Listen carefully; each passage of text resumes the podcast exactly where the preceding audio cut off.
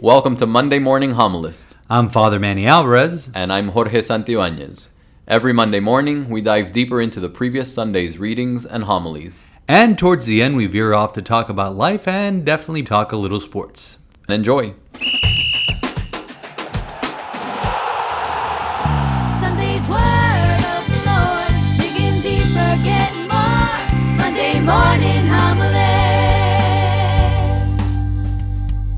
Good morning. Welcome back. We're back. Season 7. It is season seven, and we're ready for. And people still tune in and listen to us. I, I I've Kudos gotten- to you guys. Yeah, I've gotten a lot of people over over the holidays and in the last three weeks that have walked up to me, whether it be in front of my parish. I was at St. Augustine a couple weeks ago, and two people came up to me. Said, "Oh, Father, we listen to Monday Morning Homilies." I go, "Oh, okay, great, thank you." So no, I mean our our analytics show that more people are are listening. Our ratings, I guess, you know, that we get on the podcast stream. So it's it's we're glad to have we're glad to be back. We're tired. Oh, we a, man. we had a weekend. I haven't recovered. So we've been we were I haven't recovered since Thursday. What time did we wake up? 4 we in the morning? I don't know. We were at the airport at four in the uh, ten minutes to four. I woke up at three o'clock in the morning on Thursday. I don't know what time you woke up. Uh, but no, we went to the March for Life. We just got back on. You know, we walked through our tour what at midnight on on Saturday night, and um, we it was we walked the equivalent of a marathon during those three days, and uh, it was cold. It was very very cold. It's the coldest I've ever been at the March. At not at the next in DC at the March for Life itself. It snowed, which is absolutely beautiful, and um, and we have stories, um, mainly revolving upon uh, um involving the gentleman sitting across from me at this table throwing snowballs at me, and um, me being re- very unsuccessful at throwing snowballs at him. That's right. Stop nodding. You have this is an audio medium. You have to You- you have to talk. You, uh, and not just you, the group decided to start throwing snowballs at me. And, A- and me. and I no got respect. and I got everyone back You- very you- quickly. You did. Never mess with this man. He is vindictive. He is so- something his wife always tells. He's vindictive. He's, he'll he'll get back at you. He does not want to have anything anything up on you know have anyone have one up on him. And so even with in snowball fights, because we're from Miami, so we can see snowballs and you know boom. Here we are, starting season seven, talking about snowballs, Snowball fights. and Oh, it was fights. fun, though. It was but it was a lot of fun. There was six inches of snow on the ground, at least six inches of snow on the ground, and uh, it was just beautiful. The National Mall was covered in snow. It was absolutely wonderful and, and a great atmosphere, very joyful atmosphere. Um, as we went up to Washington Stand Up for Life, and we got had a group group of kids uh, that go that went with us, and, and a lot of first timers. a lot of first time kids. You know, And the and the a lot of those kids went with their parents, which is Yes, which always is- beautiful to see. Mhm. So we had uh, we had four sets of parents, actually more than that, that, that went with us. I had six sets of parents that went with us, and they were always moved because you know the the events are geared towards more towards young people, but they were moved as well. And friends, I mean, if you've never been to the March for Life, I highly recommend it. Yes, it's cold. Sometimes you're, you know, it, I mean, if it would have been on Saturday, because yes, uh, Saturday was worse, which was the day after the um, the march. If it would have been on Saturday, that would have been um, tricky because it was just it was 17 degrees when we walked out of the hotel that morning to go to mass at the basilica, and the wind chill was two below, and the wind was howling.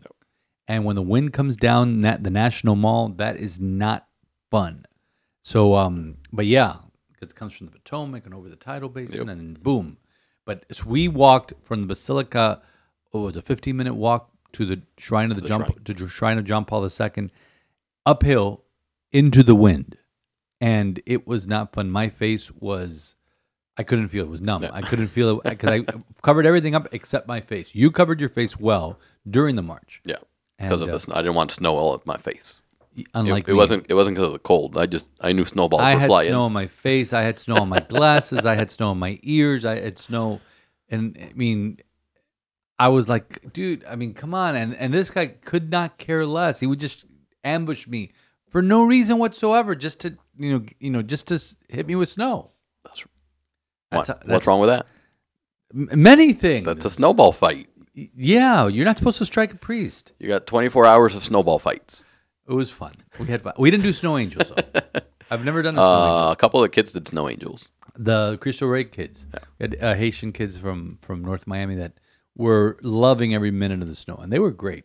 Um, they they they were one of them was telling me uh, on Saturday night that you know that well one was telling me one per was telling me they preferred the wind over the snow, and I'm like, uh, no, no, we don't. We No, don't the like wind is brutal. Wind, wind is brutal, and then Yep.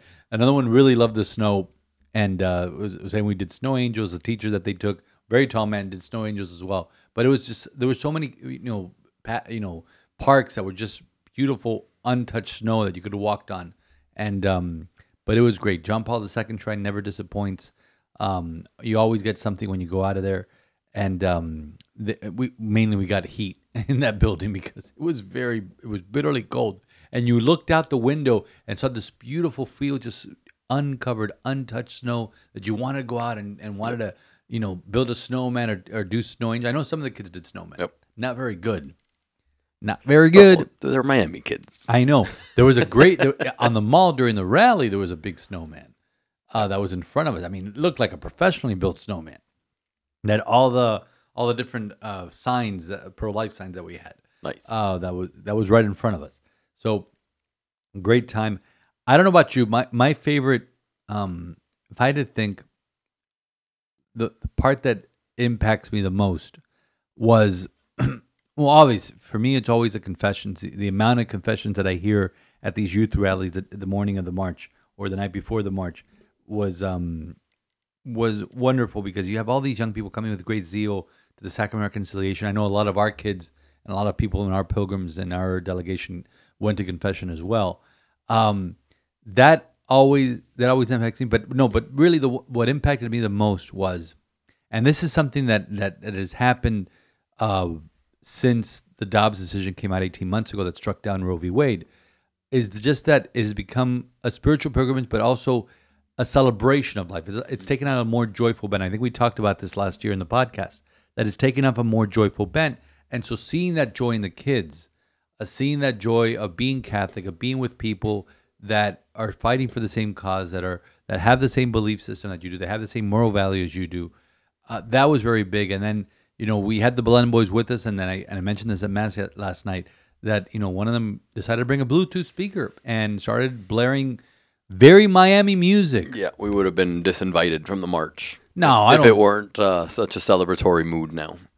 I don't know. I mean, that, I think. Listen, I think that let's say three years ago, when we, uh, four years ago when we went in 2020, it was you know pre pre Dobbs. Yeah, it was more. Um, it was more somber, was- more solemn. hmm But there were some, you know, there were some chants that were, you know, joyful. We- You know, like we want life, or you know, uh, there it was. It, it was just, but no, but it is now more more joyful, more like we we have this victory, but it's not a total victory, but it, it is it is cause to celebrate that we gather. You know, it, actually, we're recording this on January twenty second, which they would have been the fifty first anniversary, or or is the fifty first anniversary of of the non existent Roe v. Wade case because that was struck down by Dobbs, but.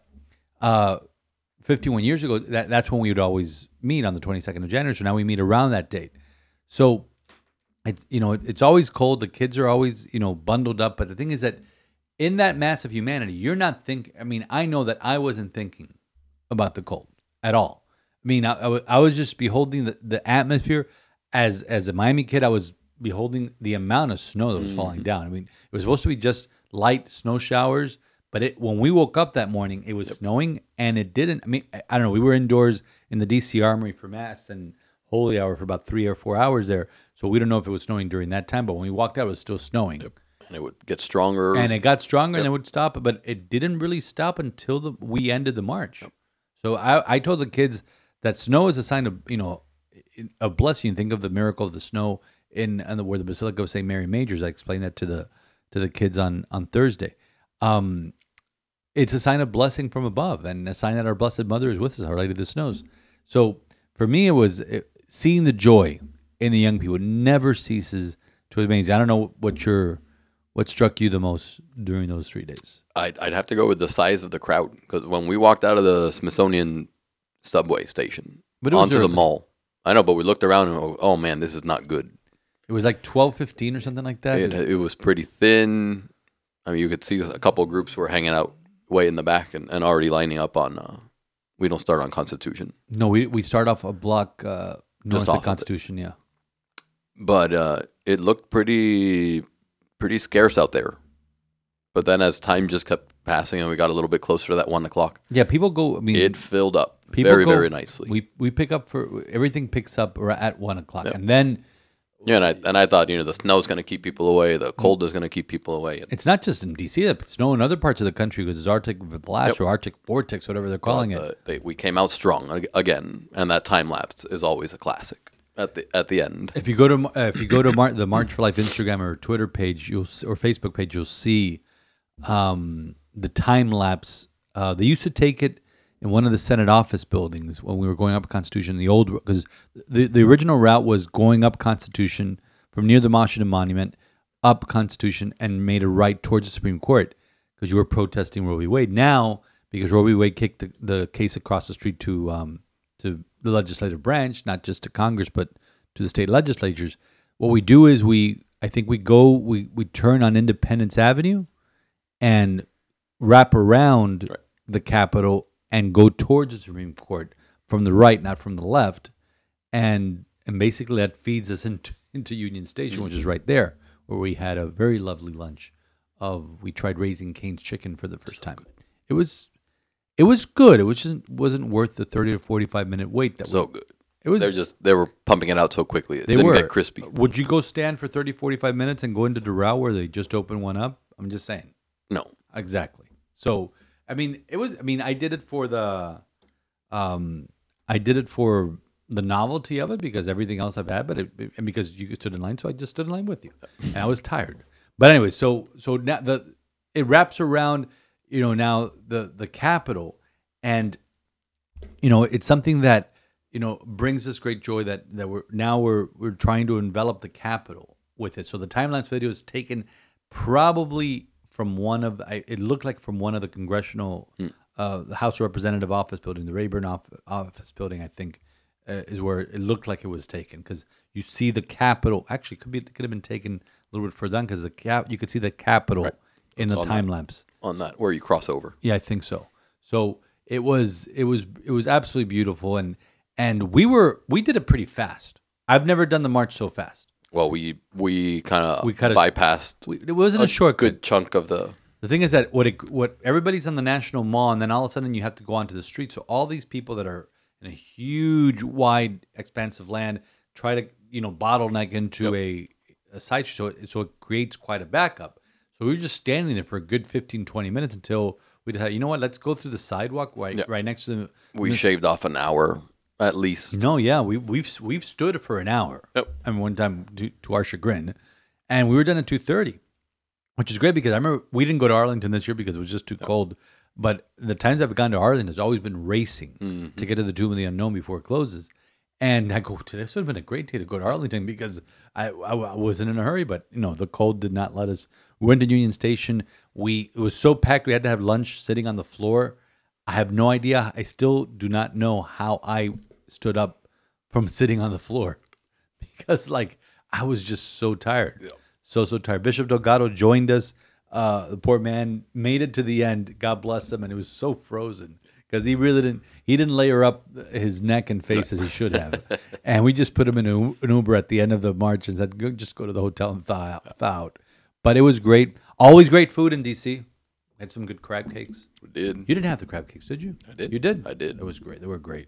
Clyde's in Gla- Gallery Place by the Capital One Arena. Highly recommended. And um, all and and we've discovered a new place right across the street from our hotel, the Founding Farmers. Founding farmers. And it was was pretty good. Good. And I would like to go there for breakfast. They look, looked Yeah, like the- they were baking good donuts there when we were the, the night before. So a lot of fun, but but most importantly, a very good cause that we did this weekend. Um, we recorded something.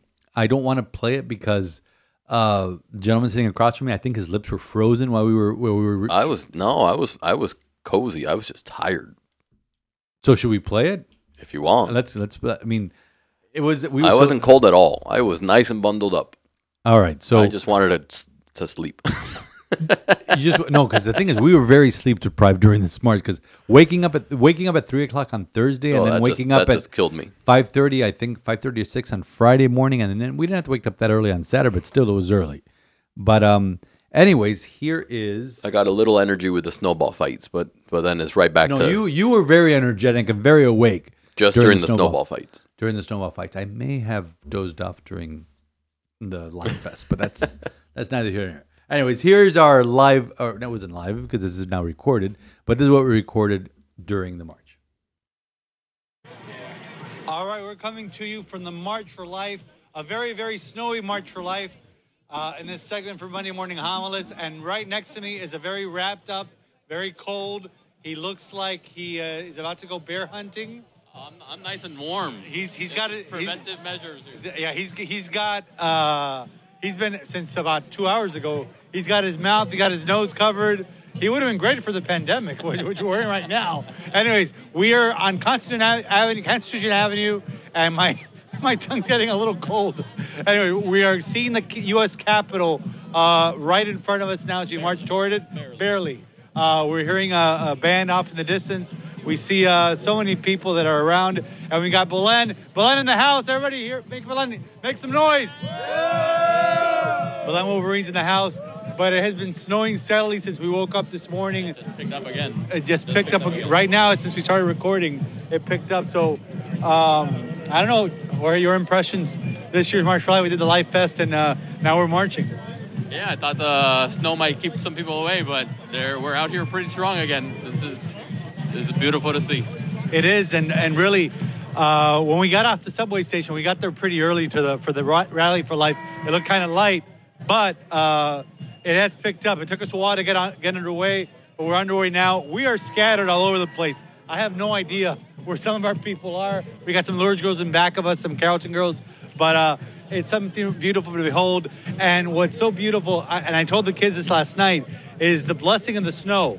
That it was forecast to be freezing rain. Now we, we're being very careful as we cross the street here, and um, you know it's a little slippery.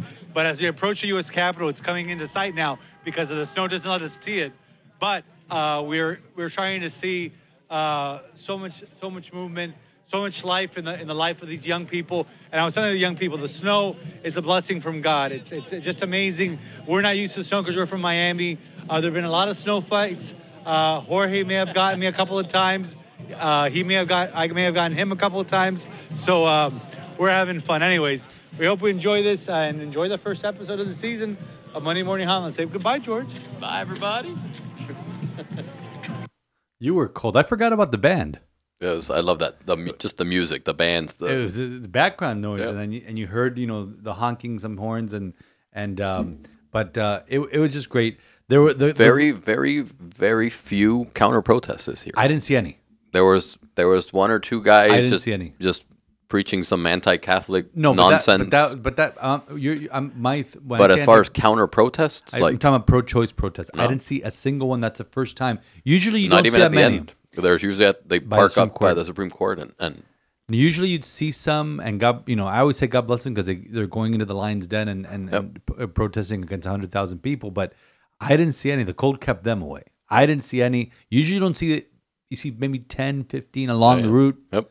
but very few. And God bless the U.S. Capitol Police that you know were there and were very patient and were very kind in, in terms of shepherding us around the Capitol and and across behind the behind the Capitol and the, and between the Capitol and Supreme Court onto uh, you know towards um, Union Station. They were great. Thankfully, none of us hit them with snowballs. But um, I may have lied towards the end of that saying that I may have hit Jorge twice with snowballs. Uh, he's not. Again, he keeps he keeps shaking. We're in an audio medium, dude. We're not on YouTube. So he's like, Did not oh, happen. no, didn't I, I? I hit you at some point or tried.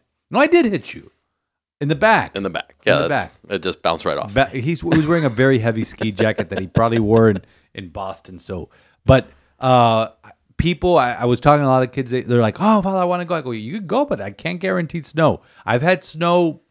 I had snow. My the first time I went to March for Life, it was the first day we were there was snow, but it was uh, it was light snow and there was some snow on the ground, but it wasn't that as much as it was now. Well, it's very rare to have And that then- and much then snow in Washington, and that yes. powder snow. in 2019 we had snow on the ground. It snowed it snowed the night before the march. Uh, It snowed before we got to Washington, but it also snowed very lightly the night before we got the march.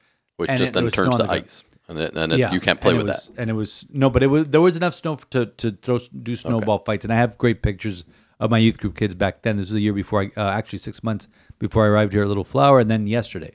Uh, in fact, in, when we were in Catholic University of America on on Saturday, one of the one of the uh, staff members said said we haven't gotten this in five years, and that was exactly five years ago Yep. that that we got this kind of snow because Catholic U was like a ghost town. All the kids were indoors. They were just we they wanted no part of that cold. They wanted no part of of being out in the snow. Though I did see some on a terrace in 20 degree weather just sitting there and I go, God, these guys must be from Minnesota. Minnesota. and there was, by the way, there's a lot of kids, and and the last thing, I, what I wanted to close with, a lot of kids from the Dakotas. Yeah. And, Is and that uh, University of Mary? University of Mary in North Dakota, you really have to be a lover of Mary to go up there because yeah, you'll get you'll get uh, no once you start school, it starts getting cold. Come on, you get one month of maybe seventy degree temperatures up there. Um, so every you know when I finish it when I do confessions, I out you know what I've done since I first started going to the March for Life, and this was my tenth, uh, seventh in person, three I did virtual, um, and that I led virtually, and then um. I always with the confessions after the confession is over, and you know CO's closed.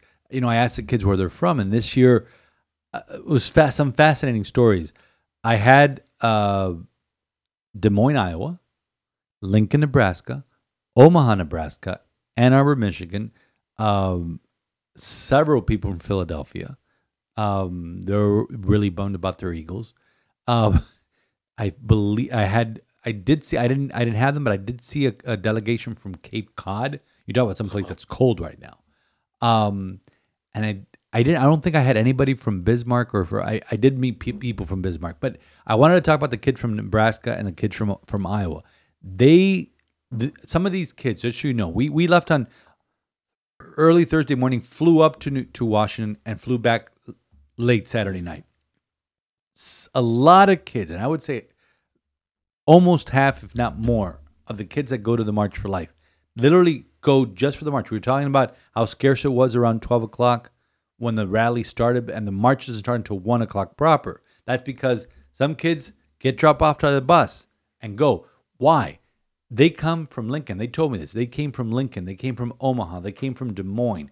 And if you saw the Iowa caucus last week, you saw how cold it was, how much snow was on the ground. Heck, even, you know, you know, actually, I did have somebody from Wichita, Kansas. And Kansas, obviously, you saw the Dolphin game, which we'll get to in the second segment, how cold it was last week. You know, they came. So, what they do is they get into a bus, sometimes yellow school buses, and they drive 23 to 24 hours straight. I asked one of them, well, you, did you did you have a stop along the way? Oh, yeah, Father, we had many stops in gas stations. I go, no, no, no. I'm talking about a hotel. You know, no, no, no, Father. We we drive here. We drove, and this was in the Life Fest that morning. We drive specifically to get for this. We go to the march, and then we get on the bus and go back Yep. home. And that's so that means that they're spending maybe two nights sleeping on a On bus, a bus. Yep. which to me is just remarkable that they go specifically for those few hours to march in Washington. No, no sightseeing, no nothing, and and and they just go back. And speaking of the sightseeing, and this is something that Angela Russo, the head of our Respect Life office in the Archdiocese of Miami, uh, and I well, she pointed out to me, but I pointed out the first one to her. There was a lot of ads targeting us from a very unlikely source, our own people, Catholics for choice, quote unquote, uh, who were basically saying, uh, just spewing lies. Uh, One of the ads was very, you know, sarcastic and, you know, jabbing the kids. He goes, "Are you here as an excuse to skip school? Are you here to sightsee? You know, are you genuinely here to march for?" Life? I go, I'm like, come on. Yep. And these are our people, you know. And, and listen, and it's people that we love, and it's people that are in our pews, and and I don't know anyone who's in Catholics for Choice, but they really gear up during the march, and and I haven't been on their in- uh, on their social media feeds, nor do I want to, but they really gear up because they think that it's a like the you know the opposing point of view. They think that it's a human right, abortion, when it's not. The right to life is a fundamental right. It's the first right. So um, we really we really have to pray for these brothers and sisters of ours because all over DC. You know, there, there were little billboards and and things that were just taking jabs at us, and so it was a reminder to the kids that we always have to be on our toes and we have to educate ourselves. Because I know that I, I when Angela was pointing out one of the billboards, and I want to get into what the billboard said, but you know, one of the Lourdes girls asked, "Well, what does that mean?" And so I had Angela explain it to the girls what it meant because I didn't want to be explaining that to a bunch of high school girls. So uh, it, it was an, it was a call for the kids to get better educated, to be able to, to what St. Peter says in his in, in his letter. It says, "Always be ready to give a reason for your hope." If we are educated in our faith, if we're educated in our morals, if we're educated in the things that we need to be educated in, we can give a good witness to our our beliefs and our morals. So there you go. Anyhow, let's get into the readings briefly because we're running out of time on this first segment, and Jorge and I have a lot of things to do today. This week we're four days behind on on office work with confirmation coming up. with confirmation and two, and he has a retreat to give on Sunday, on Saturday. So um, yesterday we hear uh, from the beginning of the chat of the Gospel of Saint Mark something that basically what we were doing in D.C. You know, repent.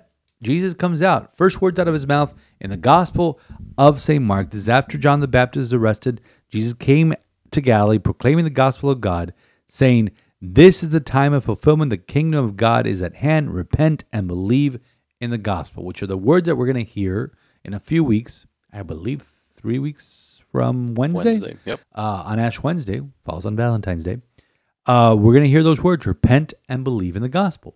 And so you, and I pointed that out in my homily yesterday. That these are words. You know, this is a gospel that would probably fit in better in Lent, but we get it now because repent is always um, a word that should be in the heart of every Catholic.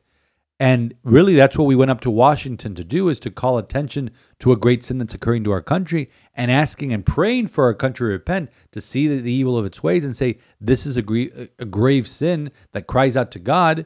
You know, these children that aren't born because they're aborted are crying out to God. So we as a country, and, and I'm saying this on, on January 22nd, the day that the church commemorates the day for prayer for the unborn and, and make reparations and to do penance for our sins, that we need to repent. And what does repent mean? It means basically to turn away, to you know, to you make a 180, to turn away from whatever that sin is. Obviously, for most of it, it's not as grave as the sin of abortion, but to turn away from that and to believe in the gospel. And so Jesus is proclaiming that. And then after he proclaims that, he goes and he calls the first disciples. And, you know, the disciples obviously were sinners, ordinary men, simple men, sometimes ignorant men. When it came to you know who Jesus could have chose, he could have chose scholars of the law, he could have chose teachers of the faith. No, he chose fishermen. He chose very simple men. Probably the most learned among them were Matthew and Jude and Judas, excuse me. And you know, he chooses these men. And I was listening, you know, yesterday morning, uh, you know, I was because we got in late, I didn't have any morning masses, and so I had the grace of sleeping in on a Sunday morning, which is very rare for me. I was listening to the homily of a of a brother priest, and he was talking about the first reading about Jonah and the prophet, you know, that went through Nineveh, you know, and, and was basically when he went through Nineveh, he's going through this big city, telling them to repent, the same message Jesus gives in the gospel, but he was doing it in Hebrew, and the Ninevites didn't speak Hebrew, and so he makes a parallel. This priest made a made made a connection between um, jo- what Jonah did, the work of Jonah, and the work of the disciples, and he pointed out and, and, and it may sound a little scandalous, but the way he did it was was beautifully said. He goes, you look at Jonah and you look at the disciples, they weren't very good at their jobs. But yet, through God's grace, they were very successful at their jobs. They were very successful in the ministry because even though Jonah went through Nineveh, through Nineveh and didn't, you know, and didn't speak the same language, was telling them to repent, they did repent. And God spared Nineveh from destruction. Even though the disciples while Jesus, you know, was on earth and they didn't have the Holy Spirit, were constantly fumbling over themselves. You know, we're constantly questioning Jesus. We're not, we're unable to do the same miracles as Jesus. You know, and they were saying, well, what, what's going on? And sometimes questioning him. Yet they were very successful because they brought others towards Jesus. And even after Jesus was sent into heaven, they received the Holy Spirit. They were very successful in their ministry. So that's something that we always have to be conscious of is allowing broken instruments that we are, allowing God's grace to overwhelm us to be able to to do ministry. And then the other thing that I mentioned was something that Pope Francis said in his in his Angelus address yesterday morning It was a beautiful reflection. And he said, you know, you look at that encounter that Jesus had with those first disciples. The Pope asked us, recall a time that the time that Jesus called you. The exact quote is this. It says, Do you do I have do I pause now and remember the joy that grew in me and around me when I accepted the call to know and witness to Jesus? And when I pray, do I thank the Lord for having called me to make others happy? And I really like that because you talked about I, I we talked about the joy that we experienced in DC over the last three days, last four days, and you know that's what a disciple. I think we did a whole podcast on that towards the end of last season. That's what a disciple is called to do. It's and it's called to be joyful. It's called to be witness. I believe that was our last episode, the joyful, joyful episode. And you know, we need to call attention to ourselves that we need to when whenever we're down, whenever we're, feel down about our faith, whenever we feel down about life, memory is so important in the spiritual life. Call back in your memory to that moment where Jesus called you to walk with him. When Jesus called you to you know to help him in the ministry of calling others to be happy because at the end of the day that's what the disciples are called to do. Yep, and you know, it's like John the Baptist, you know, always always pointing. And we had that beautiful bulletin cover a few weeks back, or last week. I remember last week. You know, pointing to the Messiah, you know, and, and the the beauty and the attractiveness of a disciple is when it's not look at me, look at me, look at everything I'm doing. It's look at the Lord and look what the Lord has been able to do through me. You know, that's that's true humility. You know, be who you are, not more than you are, not less than you are. You know, we sometimes, and we've spoken about this before. Sometimes we think humility is, you know, I need to beat myself down and, and I'm nothing, you know, and I'm useless. You know, that's not humility. You know, humility is saying, these are the gifts that the Lord has given me. I'm gonna I'm gonna put those to work for Him, Yeah, and I'm gonna be the best that I can be for Him, and I'm gonna use that to point others to Him to make others happy. Know, so it, it's not it's not a, a self-centered uh, grace. You know, it, it's a grace that's constantly leaving ourselves. You know, to say I I've been able to do all this, like the disciples, broken as they were, as you mentioned. You know, fumbling over themselves, and yet constantly pointing back to the Lord, and saying, "Don't look at don't look at my weaknesses. Look at, despite my weaknesses, what the Lord has been able to do with me and through me." And it happens to the two of us because we're, we're the two of us are sinners. The two of us are, are, you know aren't perfect disciples, and we're constantly again fumbling over ourselves like And them. people still tune in to listen. Yeah, exactly. you know, and and yet and we still managed to run this parish well and and not and not fumble that up. But that's where God's grace is because so many times you know I look around. And you know, people congratulate me. Oh, Father, you look at all the great things the parish is doing, and and I'm like, that that's not me.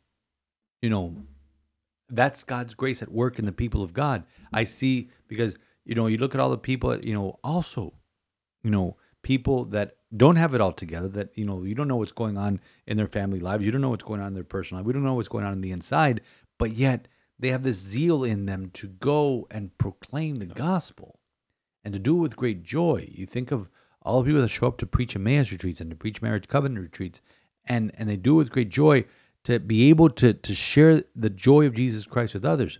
So you know the call of the holy father to and and here's the thing my friends. There are times where we may be we, we may feel down especially when it comes to spiritual life but we may sit in church or sit in the chapel and nothing's hitting us. And and- or or life is just you know crapping on us and we don't know what's going on and everything is going wrong that's when we need to sit in the chapel sit in the church in front of the blessed sacrament and just call to mind that in first encounter, genuine encounter with Jesus. It could have been when we were young, could have been when we were teenagers, could have been when we were young adults, could have been yesterday, who knows? Just call to mind that moment. Remember, it's listen, remembering it's something we do during the Eucharist. We remember. It was a song that says, uh, that used to, it was very popular in the '90s. We Remember how you loved us to your death, and still we celebrate because you are with us here. Because because memory is very much a part of the Eucharist. We you know what does the priest say after the words of consecration? You know at the after consecrating the, the, the precious blood, do this in memory of me. So we're doing this in memory of him, and so memory is a part of our spiritual journey. So when we get down, you know, go back and think about it's like going in a photo album. Go back and think about that moment that you had with the Lord that really was like that lightning bolt moment that said, wow, I really need to get my act together and truly follow Jesus Christ. And and if we do that, you know, that you know, journaling is also a good a, you know good option because I have my journals from seminary, and sometimes when I go on retreat, I bring I bring one or two with me, and I go, here's where I was. Look at how how dumb I was mm. back 30 years ago when I started seminary. You know, and it's something that I don't do often enough now. Even though Apple wants me to do it on their app, which I do not want to do on their app. But journaling is very important because you could go back to let's say you did a retreat and you were journaling during that retreat. I- You remember how great you felt during that retreat? You go back and you read that those journals, you read those journal entries and go, "Wow, I want that zeal again. I want that fire again." And to be able to go back to experience that moment of the call when we were called to follow Jesus and to and to and to be part of his ministry, that is very important in the spiritual life. So my friends, remember the times that Jesus was good to you? Remember the moment that he called you? But in all things, remember that repentance is a daily thing because we're constantly going astray. We're constantly falling by the wayside. And we need to hear those first words of Jesus. This is the time of fulfillment. The kingdom of God is at hand. Repent and believe in the gospel. We're going to hear that in three and a half weeks, but it's good to hear it now because we're 22 days into the new year and resolutions may have fallen by the wayside and we may be off track already. So today, remember this is something we hear a lot during Lent, but it's something that is very present. Today is a you know, we heard it during Advent as well. Today is the time of fulfillment. Today is the day to turn to the Lord. Don't wait until tomorrow. Do it today. Recall the day that God called you. Make that moment your own.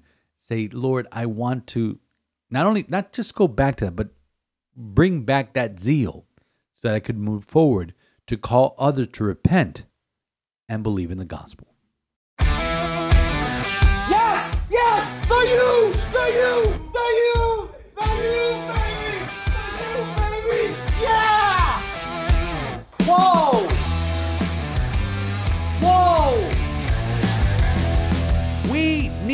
Running back. Wow. That's your fiance's boy. Exactly. It's You a no-brainer. He's a finish the Hall of. Famer. That guy just No, but just no. Get out of here. what was that last night? In sports, everybody lost. Pretty much. Mm, Nothing to talk about. See you next week. Wow. So we left with so much optimism after uh, the last the, uh, the the last episode was the Monday before Christmas, and that weekend uh, we played the Cowboys.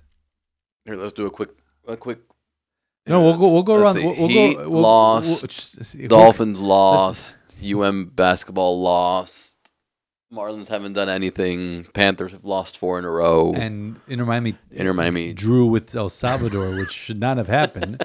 but um, but no, it was. So we we went into the break. Great time to be a fan. we went into the break with a um, with this great feeling of optimism, and, and I think we said, "Oh wait, hope when we come back, we should be division winners, and we should be go- hopefully going deep into the playoffs." But here we are, the Monday after division division weekend, and um, not even the Buffalo Bills are going on to the play. But we'll get into all of that.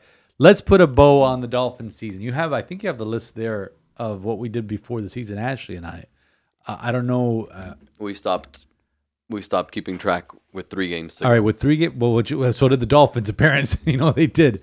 Uh, the the Dallas game was was the third to last game, so I don't know what we had for that. Third to last. That was uh. Do we both have wins? You both had wins. Okay, we had them beating the Cowboys. How do we, we both had L's for Baltimore Yep.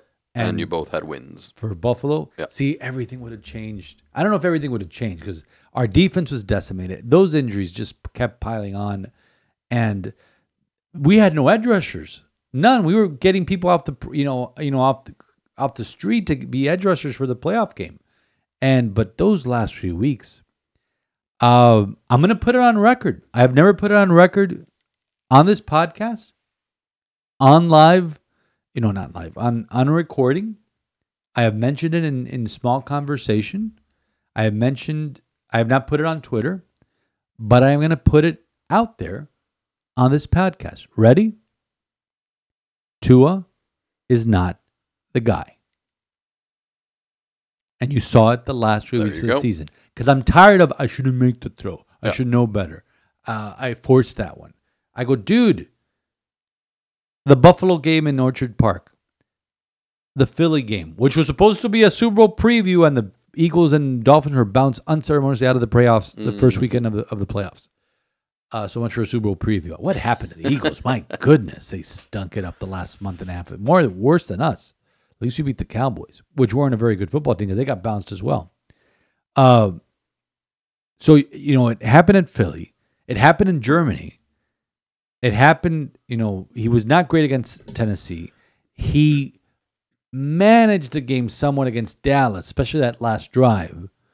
McDaniel did the right calls, Mhm. but when you look at the quarterbacks that played this weekend, CJ Stroud, a rookie, Lamar Jackson, Brock Purdy had a terrible game. That's a bad example. Even Jor- Jordan Love Yep. coming into his own. What a revelation he's been the last two months. Um, jo- obviously, Josh Allen, you know, Patrick Mahomes last night. You know, do you look at those quarterbacks? You see how Patrick Mahomes during the game that we played in Kansas City, how he extended plays with the feet, which Tua cannot. He did some the last two weeks of the season to extend plays, but not with the same veracity he did when he was in Alabama before his hip surgery and before all the concussions. So, um, sometimes he would float balls. Like, listen, the thing with Tua is things need to be just right. Conditions need to be just right. Everything need, it's all about timing. And listen, when it's going right, it's going right. But that was all against losing teams. Now, mind you, there were games the Jets defense when we smoked them and shut them out. That's not a defense to sneeze at. And he played well against them. But when you're talking about playoff teams, that you have the thing that they have a Jets defense, but when you have an offense that's not doing anything on the other side of the ball, okay, with the Jets, so you don't have to worry about the Jets defense maybe stopping you on a drive or two because you know you're going to get Jets because the offense is going to get off the field in three down in, on three downs, and you're going to be right back on the field again. Yep. So, but when you have an offense that could do eight, nine minutes drives like the Chiefs or like the Bills or like the Ravens, it needs to it needs to it needs to get better. Mike McDaniel needs to get better, and I think he will. I think he will because he mentioned play calling Uh. Was not optimal in some play, in some times. You need to be more creative and, and learn to adapt to the circumstances. There's nothing, absolutely nothing that could prepare you for what they experienced during that playoff game, minus two degrees with a 30, minus 30 wind chill, where Ashley was at. no idea how she came back. No, listen, we dealt with minus two wind chill on Saturday. We were only out there for 15 minutes and we couldn't deal with it. They were out there for three hours. Yep. So there's nothing to prepare you for that. But you, the thing is, you need to prepare your offense unless you run the table and get home field advantage, and every game is played here in South Florida. You need to prepare for the possibility of playing these games on the road and having a quarterback that could throw in the snow and can throw in the in the wind and can throw in the cold. He is not the guy. Now, so well, Father, what, what do we do? Thing is, there's not much you can do. His last year's contract's next year, and unless you pull a rabbit out of your hat or find the next, I'm not going to even mention Brock Purdy was Mr. Relevant, and I'm not sold on Brock, Brock Purdy. Watch him go out and win the Super Bowl. Okay, he's one of four. he's one of four QBs left, and we'll talk about that game in a second because we shouldn't have won that game. But unless you find, you know, a, uh, you know, you know, trade for Justin Fields or, or something like that, which I'm not enamored about. That's our only option right now with this team because you don't have time to develop a quarterback. Mhm. And Aaron Rodgers, see, the Jets thought that you could, you know, rent Aaron Rodgers. That lasted all four plays. We don't know what Aaron Rodgers is. And the thing is, it had to be this year because we had the Bills on the ropes this year. The schedule broke the right way this year. The division broke the right way, right, right way this year. Everything broke our way this year until December, until that stupid Tennessee game where the wheels started to come on. Yep. And I won't mind you, we beat the Jets and we beat the Cowboys. Congratulate, fantastic, exhilarating after those two wins. But those last three games, those last three games, yes, we had, and and, and the thing is, you can't pin it on the defense, which was decimated. But they only Go gave figure. up, Who who thought they we'd be saying that at the start of the year? they only gave up 14 points to the Bills at home to Josh Allen. So remember, the other seven came on a punt return. That punt return changed everything. But Tua had the ball in his hands mm-hmm. to go win the game at the end, like he did against San Diego, like he did against San Diego, against the Chargers, like he did against Dallas, and did not deliver. Did not deliver. So, my friends, that's my opinion. I mean, I, I root for this kid. I want him to do well. I want him to hoist Lombardi for us. I just don't see it because another thing, there were a lot of quarterbacks that were injured this season. Justin Herbert, Joe Burrow, Aaron Rodgers, all are going to be back next year. Yep. Uh, uh, Joey Lawrence, Joey Lawrence, Trevor Lawrence. Joey Lawrence is from Blossom 30 years ago. Trevor Lawrence, all are going to be back next year. And one of those, and, and four of those guys are not going to make the playoff, of, including the ones that went to the playoffs this year, are not going to make the playoffs. Deshaun Watson was injured. So this was our year in term, and not in term, not in terms of winning, I'm just uh, making at least getting that one playoff win, which we haven't gotten since 2000. Which now we have the longest streak because the Detroit Lions, who are still alive, and who Jorge, you know, picked to get to the Super Bowl, um, are are you know they ended a 30 year drought beautifully Yep. and God bless them. So I don't know what your take is on the Dolphins because uh, unless you're in the suite, nothing happens. Nothing happens. Well, you know, give me tickets. I'll be happy to go. He'd be happy to go into a suite and drink your eat your free food and drink your free alcohol. Uh, I don't know. I would bring Ashley in here, but you know, the, you know, we need to keep this under an hour. Yeah. So she would go on and on and on, and that's what she has. Tune into her podcast. But um, I don't know. I'm I'm a frustrated, long suffering Dolphin fan, but I see the joy in Detroit You fan can just faces. you can just say you're a Dolphins fan. The first two, the first two are given when when you say you're a Dolphins fan. Yeah. Thank you. So, anyways, let's talk about the teams that are alive or what happened this weekend. Detroit and San Francisco. We watched that San Francisco Green Bay game on the plane. You watched it more than I did because I, I didn't figure out until the last half hour that it was part of the American Airlines in-flight entertainment. I was trying to get it up on that bad Wi-Fi of Oh, uh, yeah. that was that was bad. so, anyways, uh, what a game! And Green Bay should have won that game.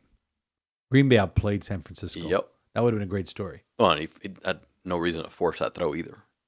They were He- sitting no. there with three timeouts. No, he had three timeouts. He forced the throw, and but bef- even before that, when they missed that field goal in the fourth quarter, that changed everything. And, and I talked to a friend of mine who's a who's a Green Bay fan. He goes, "That guy's been hit or miss all year. He could he could drill long Yep. ones, but he will miss cheap ones. He missed six extra points during the year. Yep. Um, but here's the thing: that changed the game because if they make that field goal, it's a seven point game. But they missed it, and it gives San Francisco prime field position. That went down and scored a touchdown, Yep. which they finally, thankfully, discovered they had Christian McCaffrey in their backfield because they went a couple drives there. It's like, hello, you have Christian McCaffrey throwing the ball. Deebo Samuel was out with with injury. Uh, Baltimore waxed Houston, and it was close to early. Baltimore woke up and then pulled away in the second half. Yesterday's game, Detroit Tampa Bay was a lot better than people anticipated, but Detroit also pulled away late. You know, uh, Tampa Bay scored a you know garbage type touchdown to make it look closer, but it really wasn't. At the end, it was close most of the game, and Tampa Bay, you know, God bless them, uh, they play well. But Detroit is a tough team, and and I, you know, you're right. I do think that you know they have a shot in uh, I was going to say Candlestick. They don't play in Candlestick anymore in, in Santa Clara in Levi Stadium this this weekend because if Deebo Samuel can't go, we saw what Brock Purdy could not do. Yep. Again, talk about a guy that needs everything perfect around him. Deebo Samuel can't go. You know that uh, Detroit is going to zero in on Christian McCaffrey, Mhm. and everybody else is going to have to step up for San Francisco. Uh, San Francisco should win that game, but would not shock me in the least if Detroit goes in and, and beats them. In the AFC, uh, what a game last night between Mahomes and, and Josh Allen. I mean, just give us that game every year in the playoffs. That those two, it was the first road game for Mahomes. I don't know how much you saw because you were probably asleep. No, I saw it. You I saw, saw it? it. Okay. I didn't want to And text you. It ended at nine thirty, and And the missed field goal. Oof, but that hurts. but he, but I want to I want to go one before two plays before that, not not two plays before that. It, it- well, actually, two plays before that, uh, Josh Allen did not connect on a guy that was streaking in the back of the end zone for a touchdown. But earlier in that drive, right coming out of the two minute warning on a second down, Josh Allen stands at his ten yard line. He, he the ball's at the twenty, back goes back to pass with his foot on his ten on the ten yard line heaves one a beautiful bullet of a pass downfield to the 25 yard line. And Stefon Diggs does not catch the ball. And that changes everything. 'cause Then mm. you have the ball there with a minute 55 left. And you know the the the, the Bills were trying to run as much clock. They, they were trying to do two things. And I was telling Father Andrew, you can't do both. You got to think about scoring the touchdown. You can't be thinking about scoring the touchdown with zero seconds left on the mm-hmm. clock. Score the touchdown. And it failed. So when they couldn't score, they, that pass was dropped. They did get into marginal, you know, field goal range. In that weather, it's not a given. And the guy, I mean, didn't hook right, right. It just went right from the from the kick. Yeah. The camera was behind the kicker. And Scott Norwood all over again. Oh, what a shame. You know, Father Andrew thought he was alive for Scott Norwood because I go, oh, no, dude, that happened a year before you were born. That's wow. That's how young Father Andrew is. Wide right, which is, and Jim Nantz called it. It's two words you don't want to hear, whether you're in Tallahassee or in Yep. Orchard or in Western New York. But it was a hell of a ball game. It really was because I really wanted the Chiefs to, even though I don't like Buffalo, I really wanted the Chiefs to go away already. Not because Oh of, no, I didn't mind. I don't mind Buffalo sitting at home. Right, yeah. But you talk about a team with disappointment. You know, again, it came down to a special teams play. So it really was Ken Dorsey's fault all along, wasn't it? Unbelievable. Somebody tweeted at me, but what, you know, without if we don't fire Ken Dorsey, we don't get into the playoffs. Yeah, you do. Yeah, you do. Of course you do. But uh, because the Dolphins would have collapsed anyways. Yeah.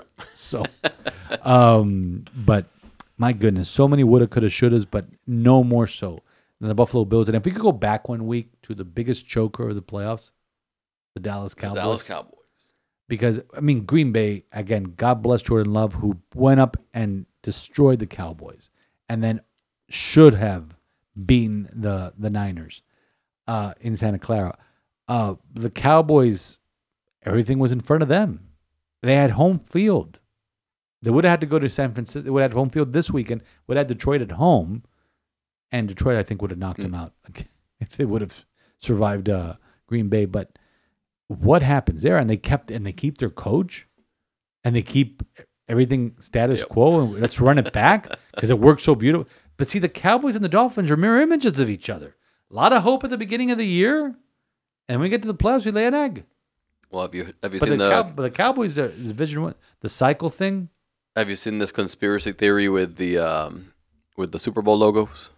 Oh yeah, that's so dumb. So, it's so dumb. did you see Because, the because did you- last year you could have made an argument that, that were those were Miami colors for the Eagles because it looked a little bit like aqua, yeah not green, at least to my eye.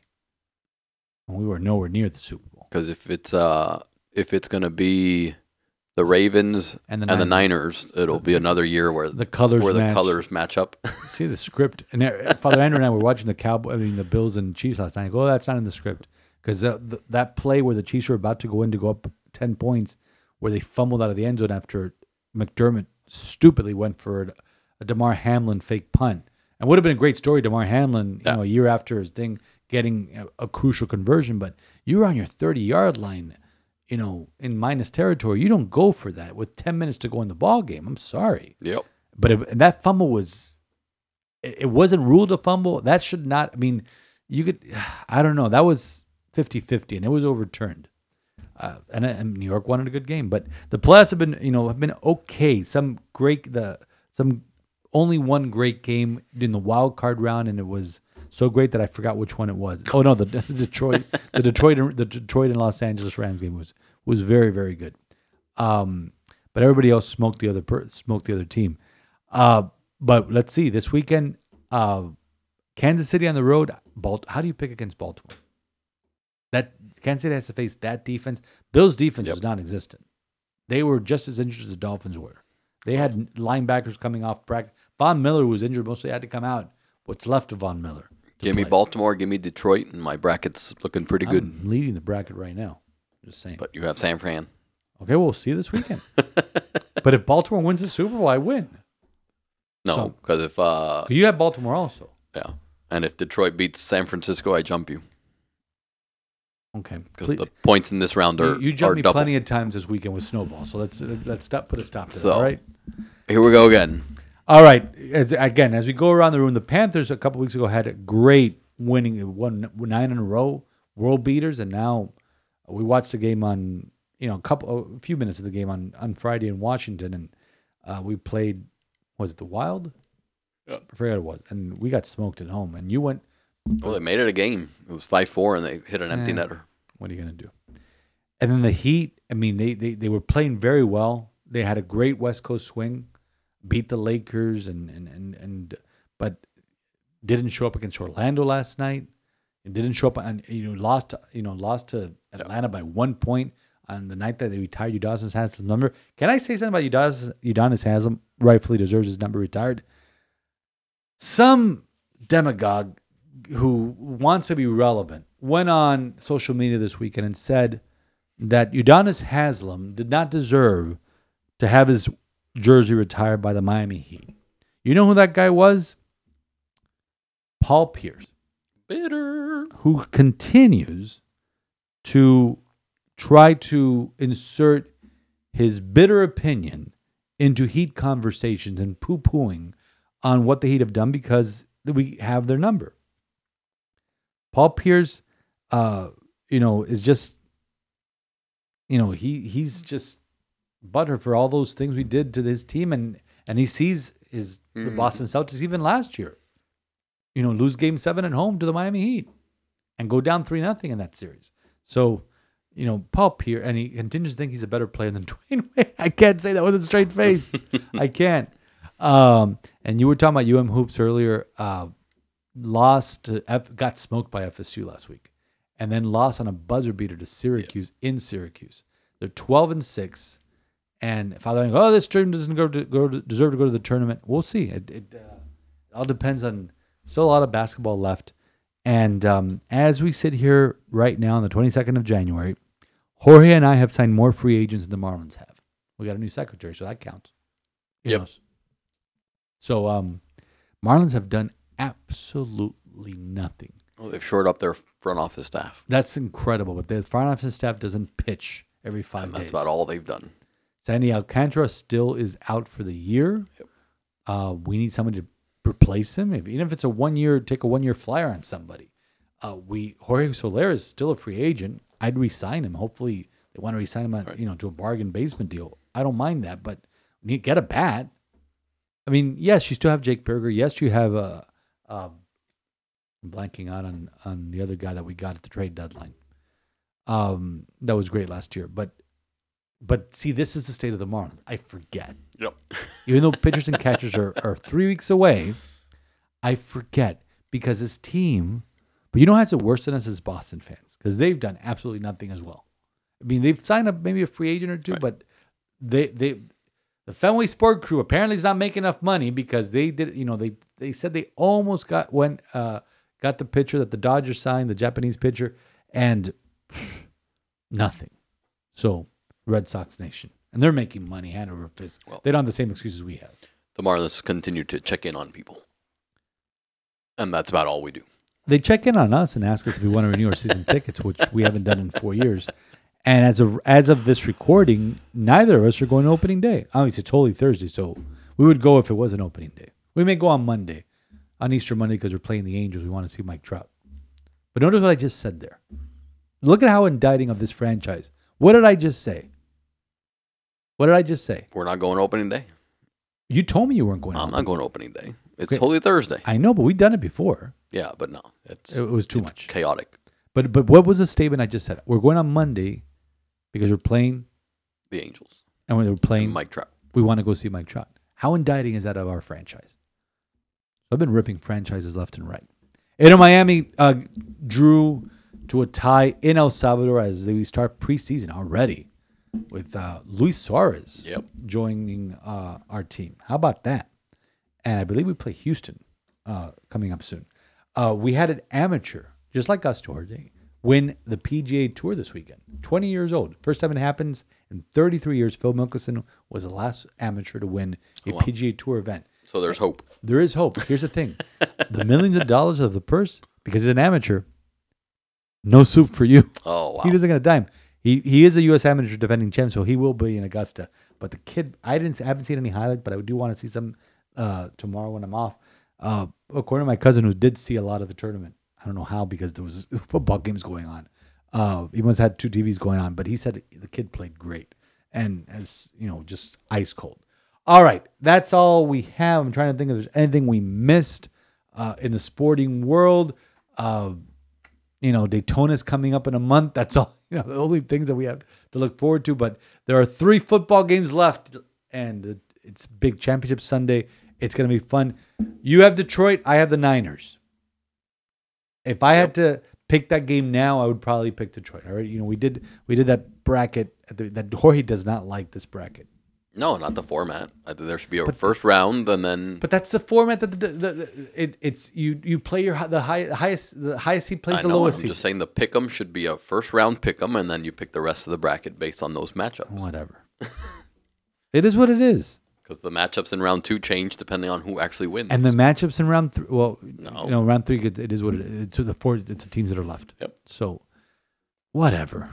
It, see, he's com- he's complaining about now because he's trailing. But next week, No, I, I know I, didn't I like I like I like. I this. didn't It's like fine. it. Period. Okay. Anyhow, but uh, but there's only three football games left, and you like Baltimore beating uh, Kansas City. Oh yeah, in in a runaway. Would you be surprised if Kansas City won that game? Absolutely, Really? I would. Why? Uh, Bal- uh, try stopping Baltimore. Try stopping Lamar Jackson. Kansas City's defense at times couldn't stop Josh Allen yesterday, and especially on the run and, And they're Lamar hot. Jackson, and they're very hot. It took them uh, uh, the rust for both teams, both San Francisco and Baltimore. That that week off, obviously, it's very Well, needed. all four teams that had the week off came out slow. yeah, They were all they were all tied at halftime. Yep, they were, but they, they Green Bay should have won that game. They really should have won that game. Yep.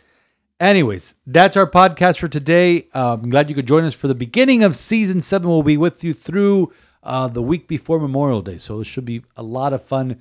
You know, we'll go through Lent. We're not doing the daily Lenten, so we're just getting that out of the way.